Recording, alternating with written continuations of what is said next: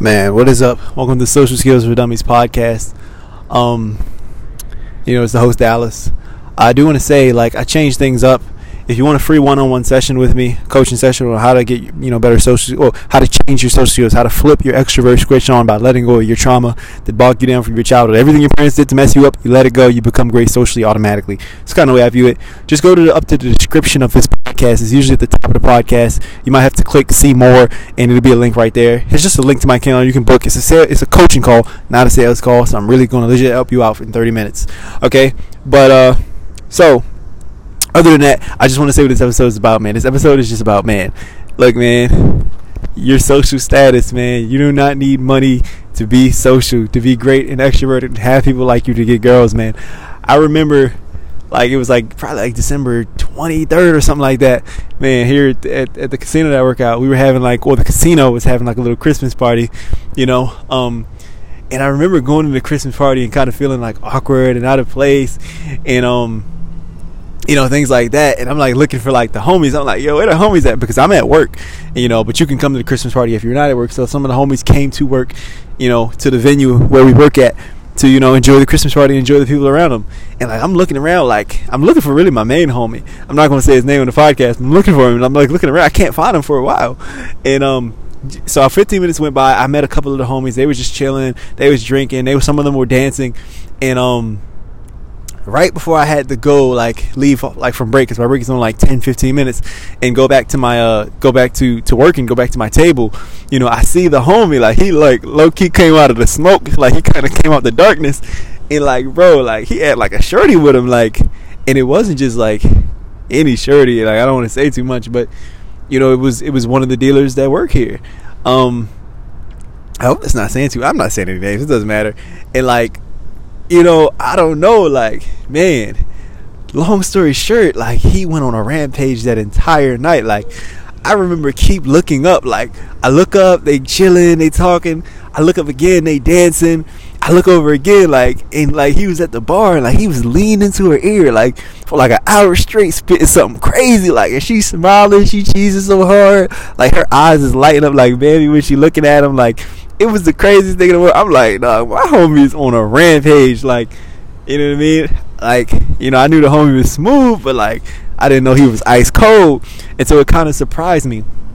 Furthermore, like this this this is like the thing I want you to take away from this entire situation. Like, everybody, like, there's a hierarchy of income within a casino. You know, every corporation. They call us corporation. They always tell us to become a dealer, and there's an insane turnover rate on our company because all the corporation goes to become dealers because dealers just make that much more money. They make two, three, four times more than the corporation. So every corporation trains to eventually become a dealer. They, they quit our company and they join the casino, so casino side of things, casino side operations.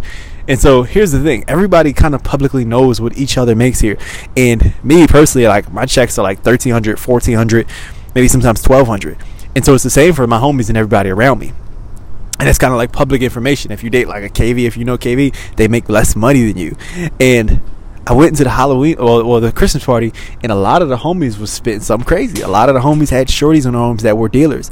A lot of the people had like even people like um you know, they were not dealers, but other positions in the casino, like cocktail waitresses and, and baristas, and some of the cafe people wore in their arms.